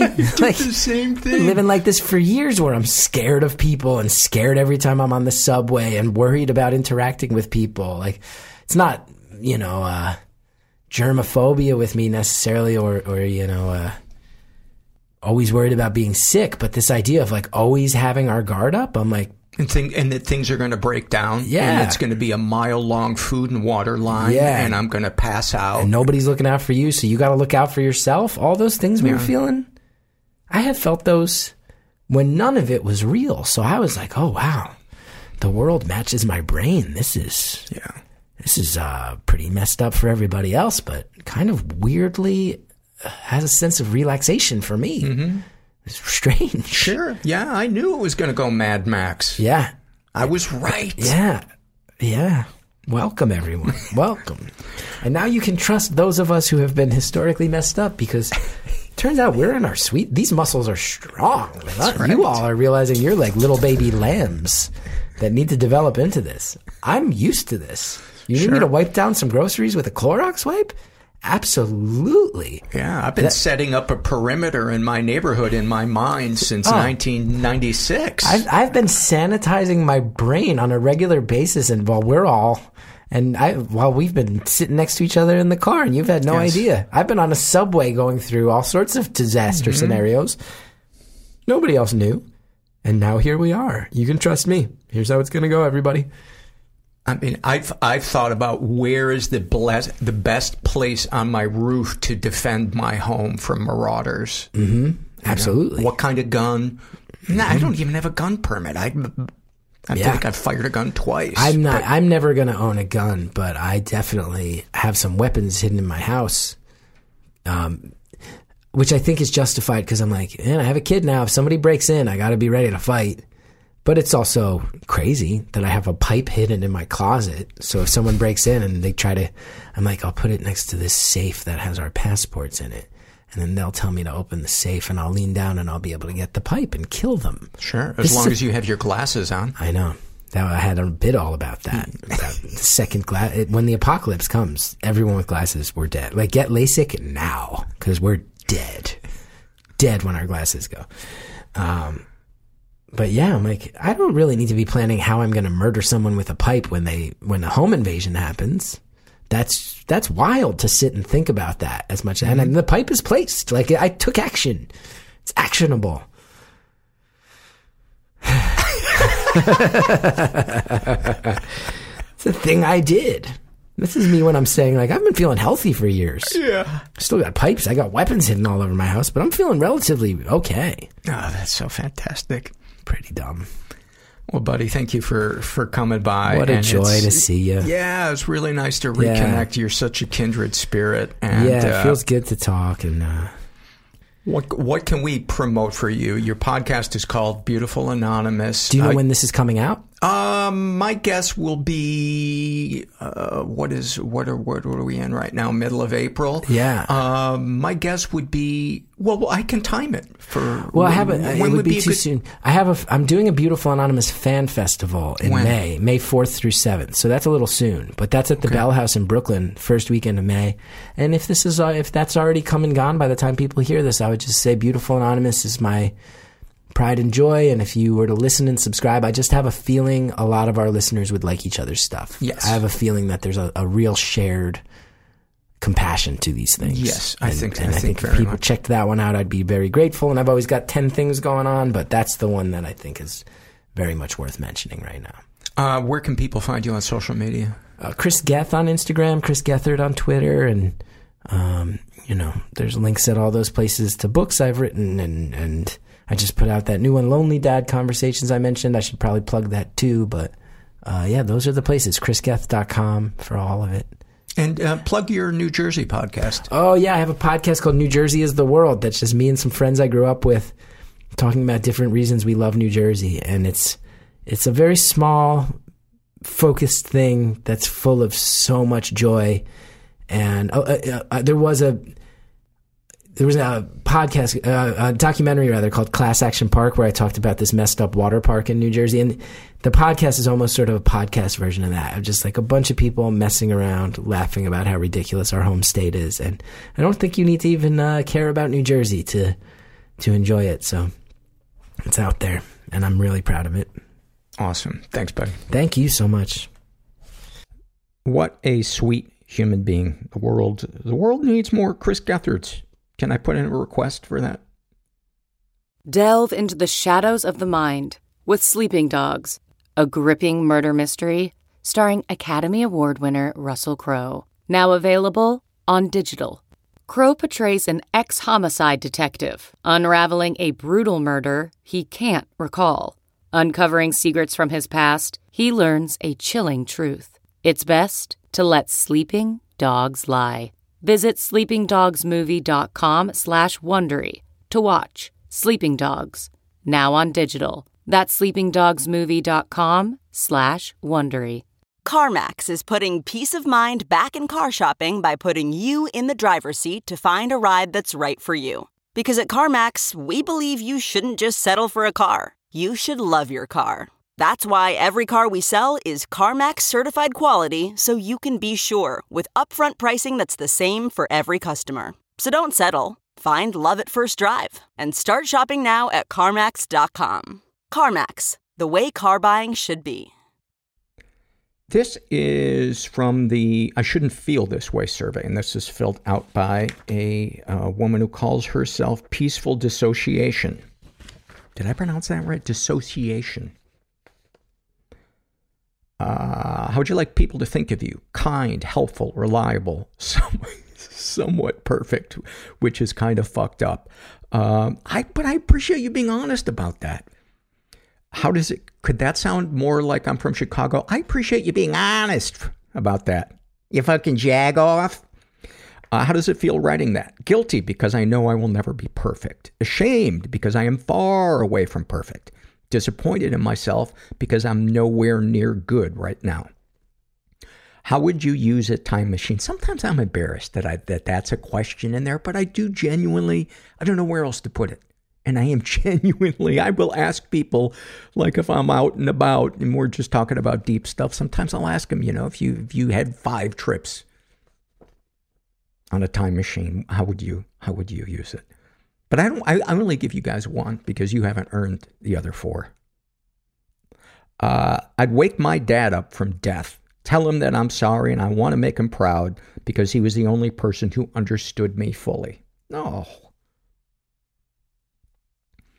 Uh, I'm supposed to feel happy about my current partner, but I don't. I feel so much pressure to be perfect, to have a nicer, slimmer body, to be free of debts which by the way, I'm trying to be. Not to blame him, but I wanted to make the house look nicer and feels more homey, so I maxed out my credit cards to buy nice things for the house, the house that he also lives in. I feel guilty of my supposed to be good intentions. I hate it. I fucking hate it. How does it make you feel writing your real feelings out? It felt good, but still not good enough because I haven't really had the chance to scream at the top of my lungs. Also guilty because I shouldn't feel this way, right? Do you think you're abnormal for feeling what you do? Sometimes. I feel like it's not fair for my partner. But who the fuck knows what's fair and what's not? Heck, I feel like life isn't fair for me right now. I always think of what my friend Jesse says, which is don't pray, don't pray for justice, pray for mercy. Uh, would knowing other people feel the same way make you feel better about yourself? Yes. Well, I can tell you, lots of people feel the way you do, and you are you are not alone with that. Thank you for sharing that. This is from the same survey filled out by a uh, woman who calls herself Computer Blue. And how would you like people to think of you as a protector? How does it feel writing that? Confusion, actually.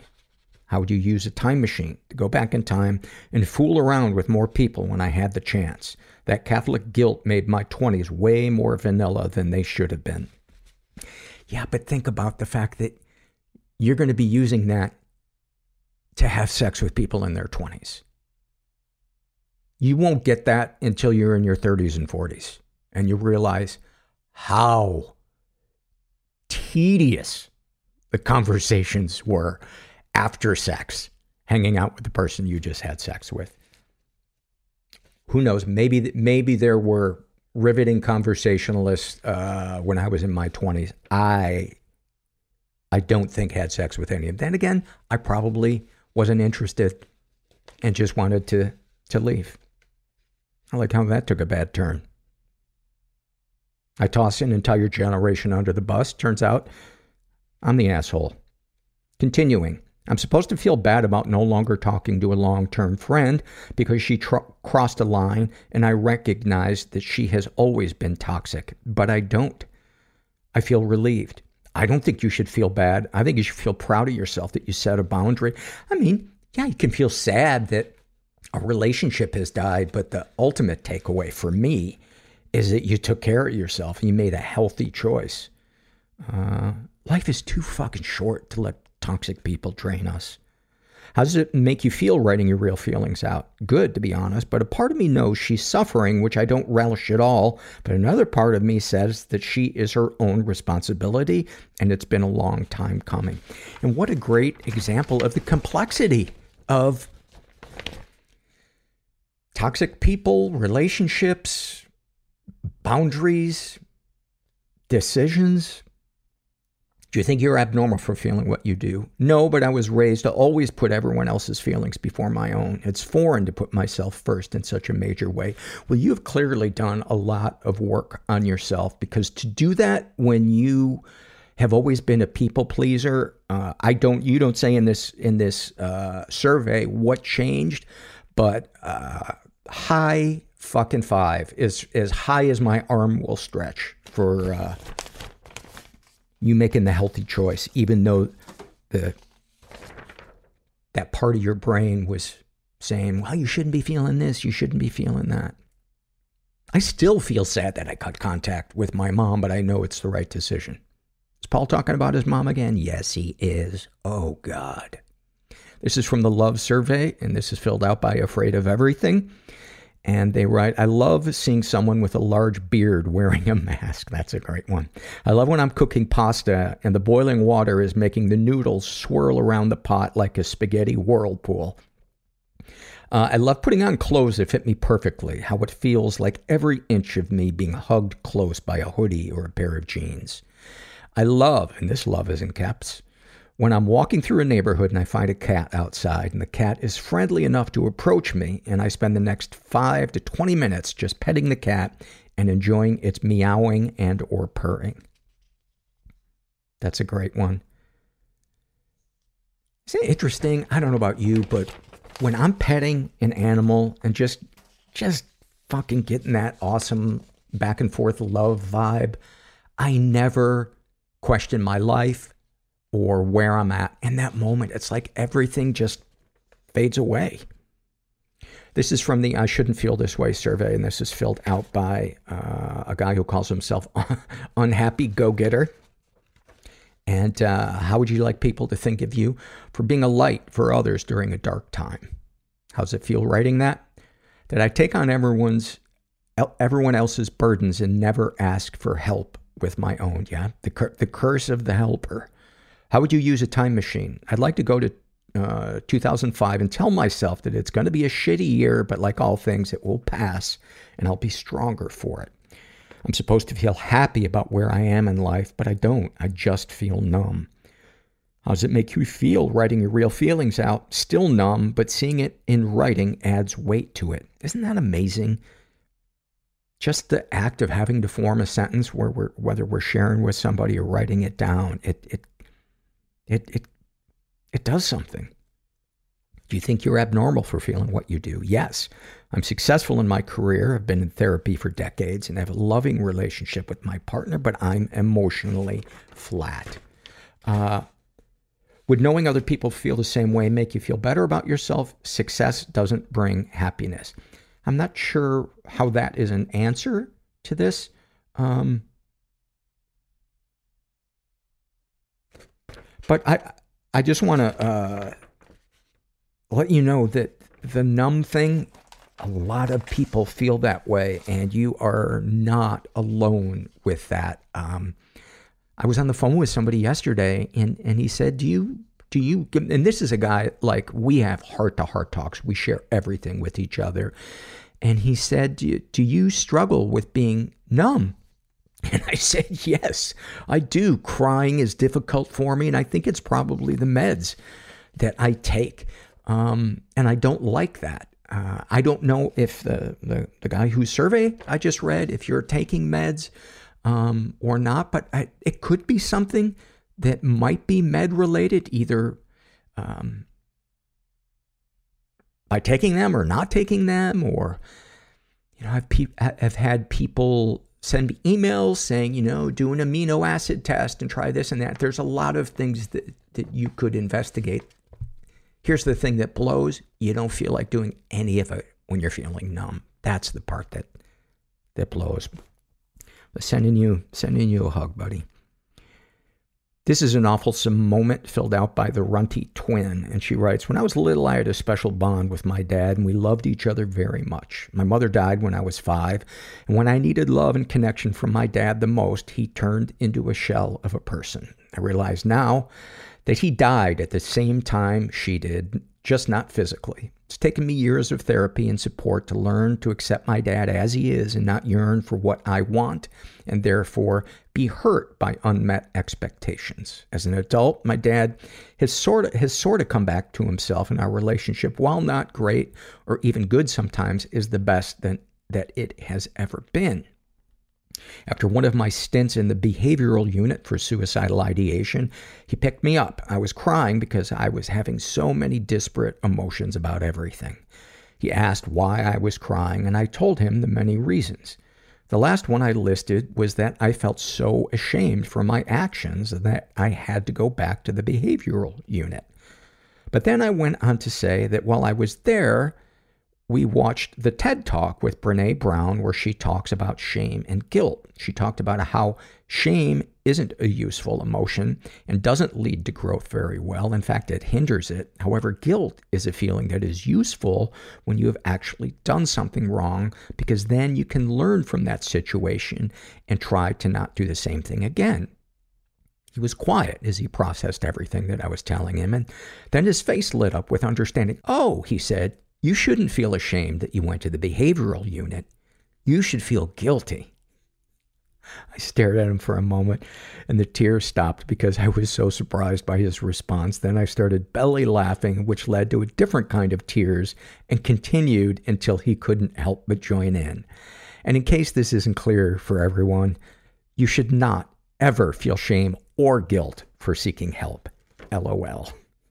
My God, that is a truly awful moment. Thank you for that. This is from the Shame and Secret survey, and this is filled out by a woman who calls herself Kara, Kara or Kara. I'm not sure how it's uh, it's pronounced. Uh, I'll get somebody on that case right away and get back to you. She identifies as straight. She's in her 40s. She says that she was raised in a pretty dysfunctional environment. Ever been the victim of sexual abuse? Some stuff happened, but I don't know if it counts. Uh, she doesn't elaborate.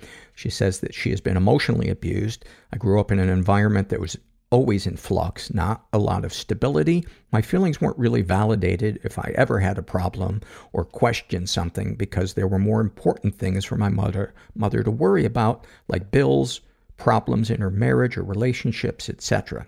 I was also the oldest child, and she often reminded me I had to be the good example for my younger sisters. I think it fed into having a low opinion of myself and thinking I didn't matter or that my thoughts were invalid. Any positive experiences with them? My mother was very alone as a wife and mother. Her partners didn't support her in the ways she needed, so if she took out those so if she took out those frustrations on me, I felt conflicted about blaming her because I only have one mother and it wasn't all her fault. But still, she was never consistent with the kind of parent she was. It really depended how well her relationships with the men in her life were going. Bad or good, mostly up in the air, not in a good way. I never knew who she was month to month. If I ever challenged her, she had a way of turning it back on something I did, so I just stopped defending myself. Later, just didn't speak up at all. Darkest thoughts. I have issues trusting people, mostly men, because I didn't have a constant one supporting me growing up. Always at a distance, and the time together with my dad was fraught like a lot of divorced families go. My mother has been married four times. My dad never remarried. Marriage is strange to me. So much fantasy and expectation tied to it, but in no way mirrored my life experience, my family in general. I don't want to hate men, but I often fantasize about controlling them, having privileges they have. And I don't because I'm not a man. Anything to cut them down or make them feel small and unimportant in the ways I saw men in my life hurt my mother and sisters and me. I resent them for how easy some things come for them on the basis of sex and resent larger society and any women complicit to sexism in all its forms. I have urges to scream and strangle any woman who enables a bad man. Like who could they when, how could they when they know better? I hate how ugly these thoughts are. Feel gross after I think them, but over the last six years, they keep getting worse. I don't know where I go from here. Well, I wonder if it's related uh, to um, not processing the the the stuff that you had to bury. You know, you you know where you say, "I later I just didn't speak up at all." You know, when we put the plug in that stuff, it doesn't leave; it stays in our body. Um, so I don't know if if you've exhausted uh, talk therapy, you might try somatic experiencing, which is a nonverbal way of releasing trauma from the body. I don't know. I cooked chicken on basic cable and acted like a jackass. So I'm just thinking out loud. Darkest secrets. I will probably never recover from disordered eating because having one feels and looks better than being at a normal weight. I've never not felt that way. There's no easy answer as to why I don't know why as to why, because I don't know why. Sexual fantasies most powerful to you. I want to penetrate my boyfriend with a strap on because he's never had it done to him, yet he always wants it from me. I also want to be polyamorous, but because I did it before and loved it, he doesn't even want to go there because he's intimidated by my past, having more partners than he does. He wants a fantasy with me and the other women, but won't permit me the same fantasy in reverse. How can he call our relationship equal when he thinks and says that shit? I used to be with a partner who let me do these things and vice versa. It's super disappointing he won't be more open minded. What, if anything, would you like to say to someone you haven't been able to? To my boyfriend. Why can't you let me be who I want to be as a sexual being? What are you afraid of? To my mother, I know you tried your best, but you still won't recognize how much you fucked up and continue to fuck up your relationship with your daughters. You choose the men in your life over us more than once, and I'll never forgive you for that because I know you better.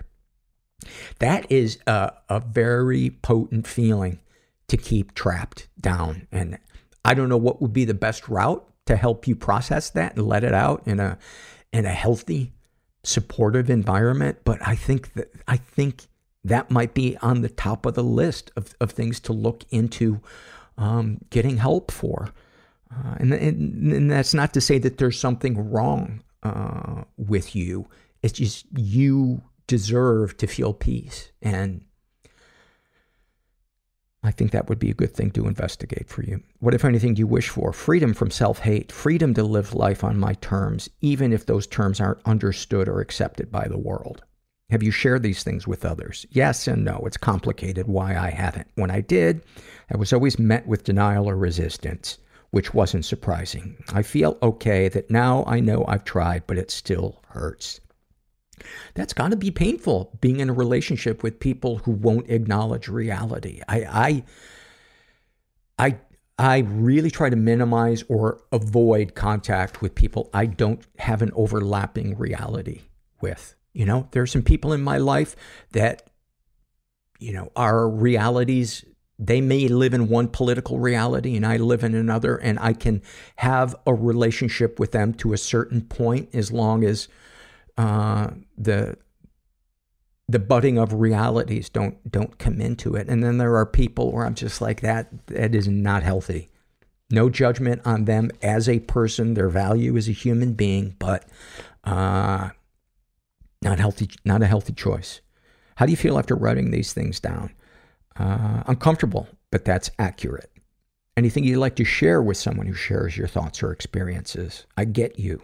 You still matter, even if the world brands you wrong or problematic. That was a great survey. Thank you for sharing that. I imagine there are a lot of people who have some version of those feelings that you that you feel. I can tell you a lot of the people in the support group that I go to grew up with parents who always chose, you know, a partner they've been going out with one month over the needs of the kid. And boy, does that do a fucking number on them. This is uh, a happy moment filled out by a woman who calls herself Wrong Kind of Love. I think we've done surveys of hers before. And she writes, When my ex man, we were together for 15 years, and it all recently ended in a lot of pain. He's a sex addict in recovery. When he and I share a moment where we all, where all the work we did in our relationship, all the love that went into us being together for 15 years, and all the recovery we are both making amalgamates into an experience of love, acceptance, and companionship for both of us. When we broke up, some people told each of us, forget him. He was abusive to you. You gotta cut her out of your life. She's dominating your manliness and other crap that spoke of their own insecurities. And we are saying a hearty fuck you to everyone who felt the need to impose their own, own small box thinking onto us.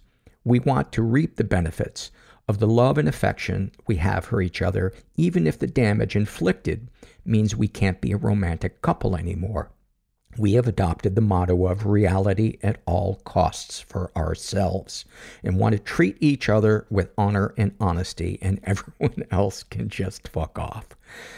Um, and recently I was walking our now co-parented dogs around my block as he was cycling by on his way to work. I was in a depressive mood and hadn't seen my ex in a few days. He waved at me happily. I just looked. Then he texted me, you look troubled. Hug emoji. Have a nice morning with the kids. It meant so much to be seen and understood and receive this small kindness in my lonely place. I'm happy for what we have now. I cannot tell you how beautiful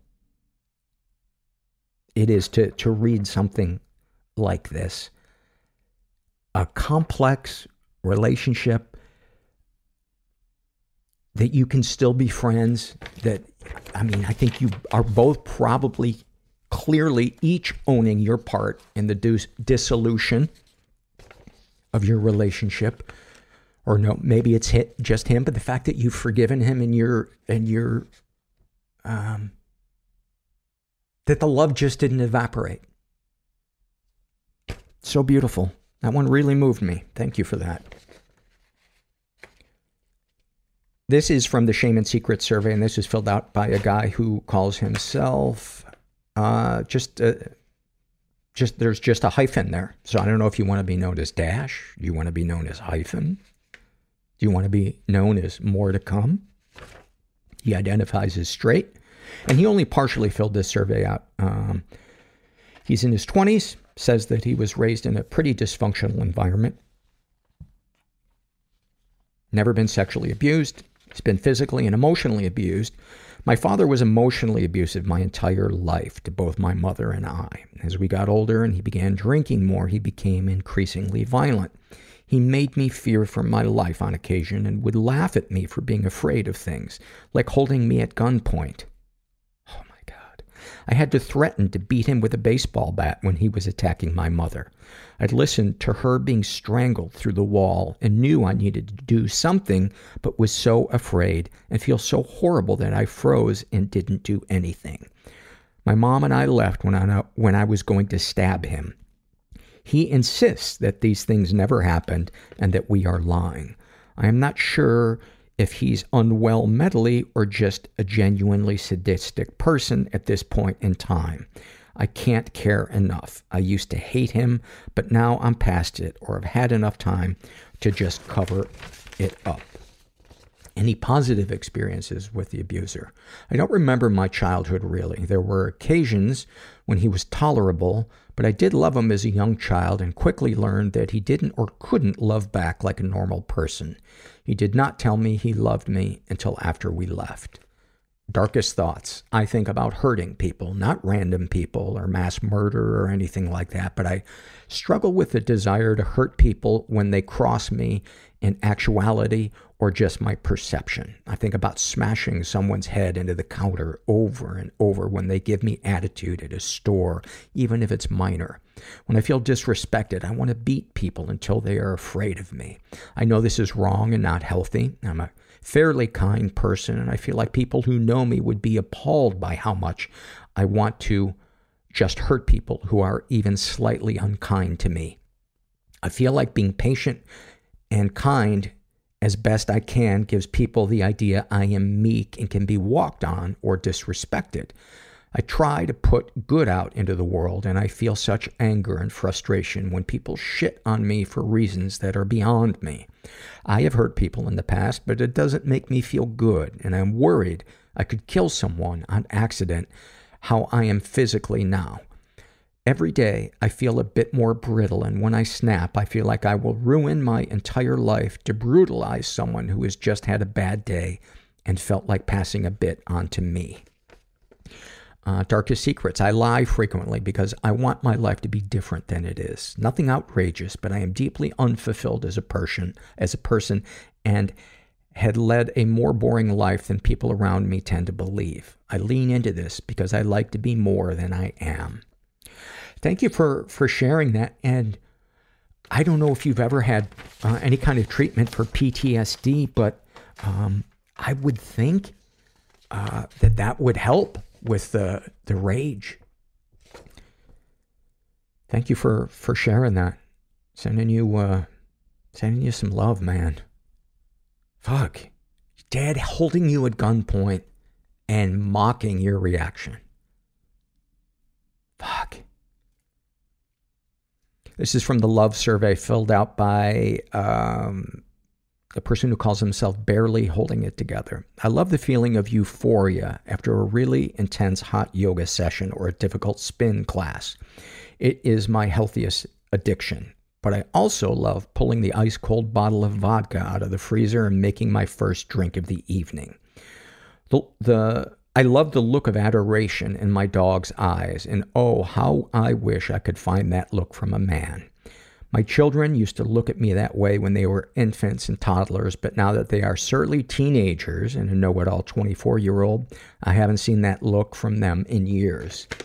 It has to be hard when you just see your, your kids as the, as the uh, therapist called it, individuating and needing the parent less, and especially, God, that, that part where you just think everything your parent says is wrong and stupid and that has to be hard. That has to be really hard. And I don't think people ever think about that when they think about having kids. They think about all the, you know, the fun of watching a toddler learn how to walk and I never think about a 14 year old screaming at you at the mall, I hate you. You're the worst person in the world. This is from a shame and seek, uh, the, This is a shame and secrets. Sorry, I'm new to the podcast. Filled out by a woman who calls herself In Your Head Zombie. And she identifies as bisexual. She's in her 20s. Uh, she says that she was raised in a totally chaotic environment. She was the victim of sexual abuse and never reported it. My dad abused me until I was nine. I don't know when it started. When I was 13, I was groomed by my coach. He was 15 years older than me. He was extremely abusive, and I stayed in the relationship with him for three and a half years. He nearly killed me multiple times. I struggle daily. I find it hard to keep any sort of relationship. Uh, I've been accused of never showing any vulnerability or letting even my best friend know anything about me. And not to be a dick, and this this is me, you know, how, how do I say this? Um, he was extremely abusive, and I stayed in the relationship for him. You were not having a relationship with him. You did not have the power of choice because you were a child. It, I, I would phrase it as he abused me for three and a half years. That that's just my personal choice because I think when you say I stayed in the relationship with him, you know, you're you're putting res- responsibility on yourself as if you knew the impact of what was happening to you. He groomed you. Anyway, uh, continuing. Uh, I wish I could create connections. I wish I could have sex. I find it incredibly painful, and in both abuse situations, sex was mostly used as punishment. I wish I could understand how sex feels good. I'm so alone. I'm mad at the people who saw and didn't do anything. I don't feel human, just a robot walking aimlessly. My God, how could you not? How could you not? There wasn't, you weren't safe at home and you weren't safe at school. I mean, that's a lot, a lot of kids may have had one or the other, you know, where at least they had a reprieve. Fuck. Uh, she's been physically abused and emotionally abused. My dad beat me very badly. I still have scars on my back from his belt. My coach also physically abused me, beat me, strangled me, knocked me unconscious. They were both emotionally abusive. I constantly feel I'm disgusting, a horrible person, and a whore. I just want to be good and clean. Oh, man. My heart goes out to you. Whatever is uh, the the most gigantic hug, I think every listener, my and me, uh, are sending it your way. What we're doing today. Overnight's a little expensive. We're a little uh, we're a little strapped for cash, so I hope you understand that. Uh, any positive experiences with abusers? Yes, I thought I loved my coach. He told me he loved me, and I felt close to him. I loved how he would hold and comfort me even after all the bad. One of the hardest memories of my dad is when I would compete. When I won, he gave me the biggest, most real hug. After he stopped, we never really touched each other, besides an occasional fist pump every once in a while. So this hug meant the world to me. I felt like he loved me. He was proud of me. I'm sad. I don't think I'll ever get a hug like that again. And it's so fucked up that it only came when you won. I mean, you want to fuck your kid up, withhold love, and give it out only for victories. Darkest thoughts. Driving my car off a cliff into a semi or into a wall. I sometimes get so angry I want to beat the shit out of someone. I wish I could die all the time. I worry I am some kind of sociopath with no emotion. I am so numb. Then I'll put a Christmas sweater on my cat and cry for three hours because he hated it and I'm worried I hurt him. He's traumatized and will hate me forever. You are not a sociopath. Sociopaths do not do that. Sometimes I miss my coach. I miss him telling me exactly what to do, say, where, eat, etc. Having the quote freedom unquote to make all these decisions myself is sometimes so overwhelming. Do I seriously have to figure out three meals a day for myself every day for the rest of my life? Daunting. Darkest secrets. The first time I tried to kill myself, I was six years old.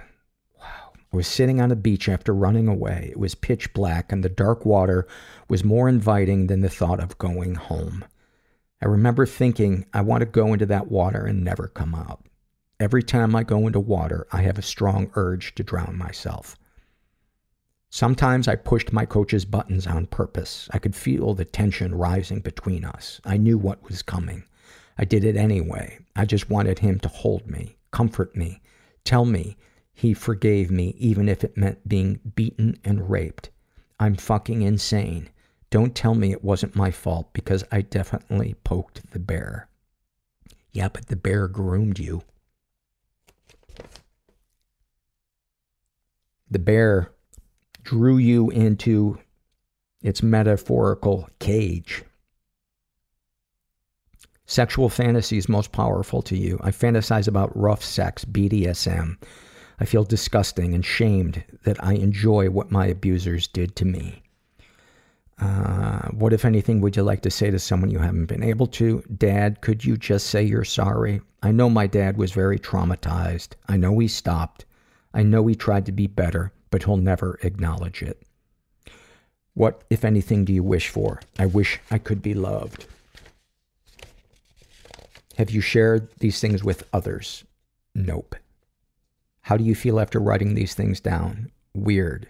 They've been circling my brain, but never written out. That is one of the heaviest, most moving surveys I have ever read.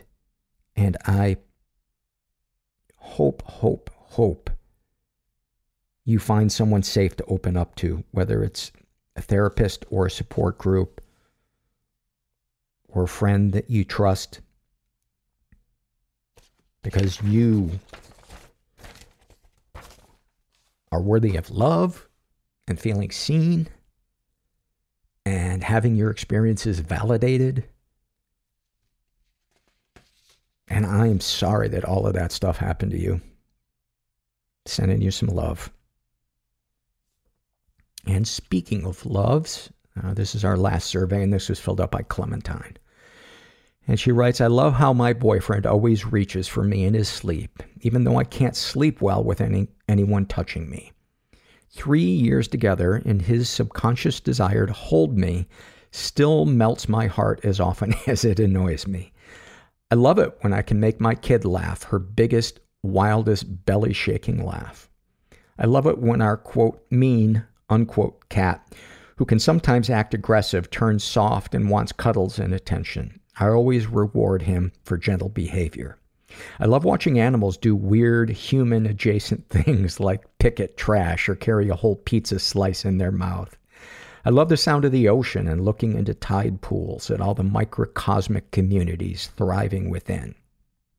I love it when a friend or family member asks me for comfort or advice. It makes me feel so valued and useful. Most of all, I love to see the people in my life happy, achieving their goals and working hard on improving their lives. Joy and pride can be so contagious. Last but not least, I love the mental illness happy hour. It's the only podcast I need. I put it on and go to the gym and get lost in my mind, never worried about how stupid I look on the elliptical or weight machines, because I'm enraptured with the stories of triumph and perseverance and all the relatable discoveries of mental health. Thank you for that. And I love, I never get tired of reading people saying that the, they get something out of the podcast. It uh, means a lot to me. Um, man, the people that filled the, the, the surveys out this week, um, thank you for the, the stuff that you excavated. Um, I just really appreciate it. It's such a big part of this podcast. And you just taking the time and making the effort to go to the website and do that. Uh, it means a lot to me. And anybody that's out there that is feeling stuck or alone, I gotta say, you're not alone. Say it all the time, and I mean it every single fucking time. You are not alone. Your tribe is out there. It's just a matter of finding them. And uh, thanks for listening. Everybody I know is bizarrely beautifully Everybody fucked up I in know some is weird way. bizarrely beautifully fucked up in some weird way. Bizarrely beautifully fucked up in some weird way.